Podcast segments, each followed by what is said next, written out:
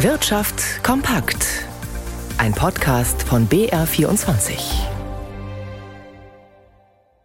Im Studio Leonie Tim. Die Inflation ist dieses Jahr in die Höhe geschossen. Deswegen haben die Volkswirte der Europäischen Zentralbank bereits dreimal den Leitzins angehoben. Heute haben sie eine weitere Erhöhung angekündigt. Und die ist geringer ausgefallen, als manche Experten erwartet oder sich gewünscht haben, berichtet Volker Hürth aus Frankfurt. Nur um 0,5 Prozentpunkte wird der Leitzins in der Eurozone steigen. Jörg Krämer, Chefvolkswirt der Commerzbank, hätte da härter durchgegriffen. Wie schon zweimal zuvor, jeweils um 0,75 Prozentpunkte. Das wäre auch heute der richtige Schritt gewesen. Die EZB hat spät agiert. Die Inflation hat sich schon teilweise festgesetzt in der Wirtschaft. Sie müssen jetzt Zinsen anheben, aber das hat deshalb natürlich schon Nebenwirkungen für die Konjunktur. Nur wenn Sie jetzt zögern und noch weiter warten, dann müssen Sie später noch stärker anheben und die Nebenwirkungen für die Konjunktur, die werden noch schädlicher. Die Leitzinsen wurden heute in Europa auch außerhalb der EU angehoben, in der Schweiz und England auch um jeweils 0,5 Prozent. Norwegen erlaubt sich aufgrund einer wesentlich niedrigeren Inflation einen kleineren Schritt. Die Skandinavier erhöhen den Zins nur um 25 Basispunkte, also um 0,25 Prozentpunkte. Die Corona-Pandemie ist zwar noch nicht vorbei, aber die Zeit der Beschränkungen. Die Mobilität hat also wieder zugenommen, meldet der ADAC auf seiner Jahrespressekonferenz in München. Allerdings ist sie noch nicht im gleichen Umfang wie vor der Pandemie.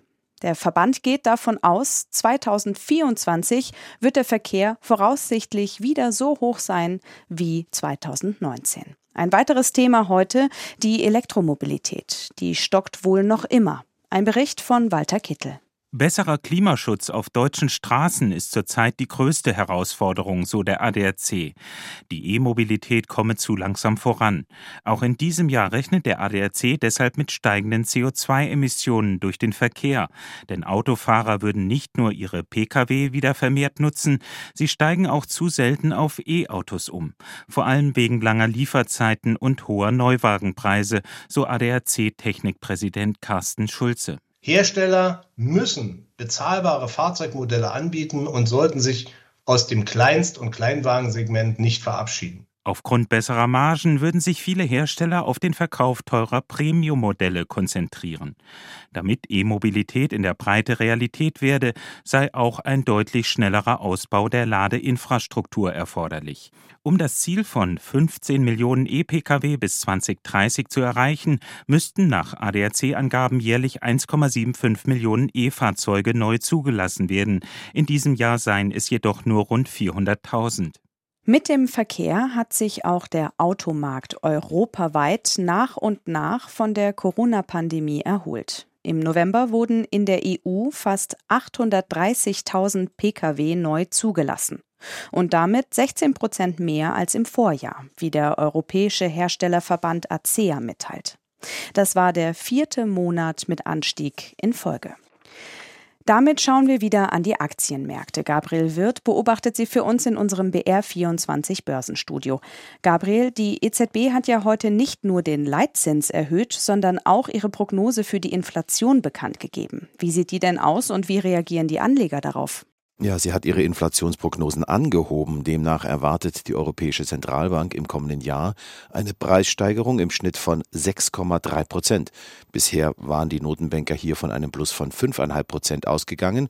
Für 2024 wird nun mit einer Inflationsrate von 3,4 Prozent gerechnet und 2025 dann mit einer Inflation von 2,3 Prozent.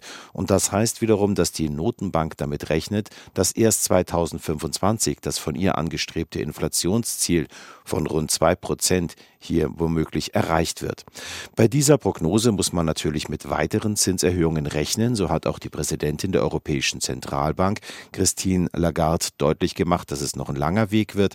Für einige Zeit seien nach aktueller Einschätzung weitere Zinserhöhungen um jeweils 0,5 Prozentpunkte zu erwarten, so Lagarde.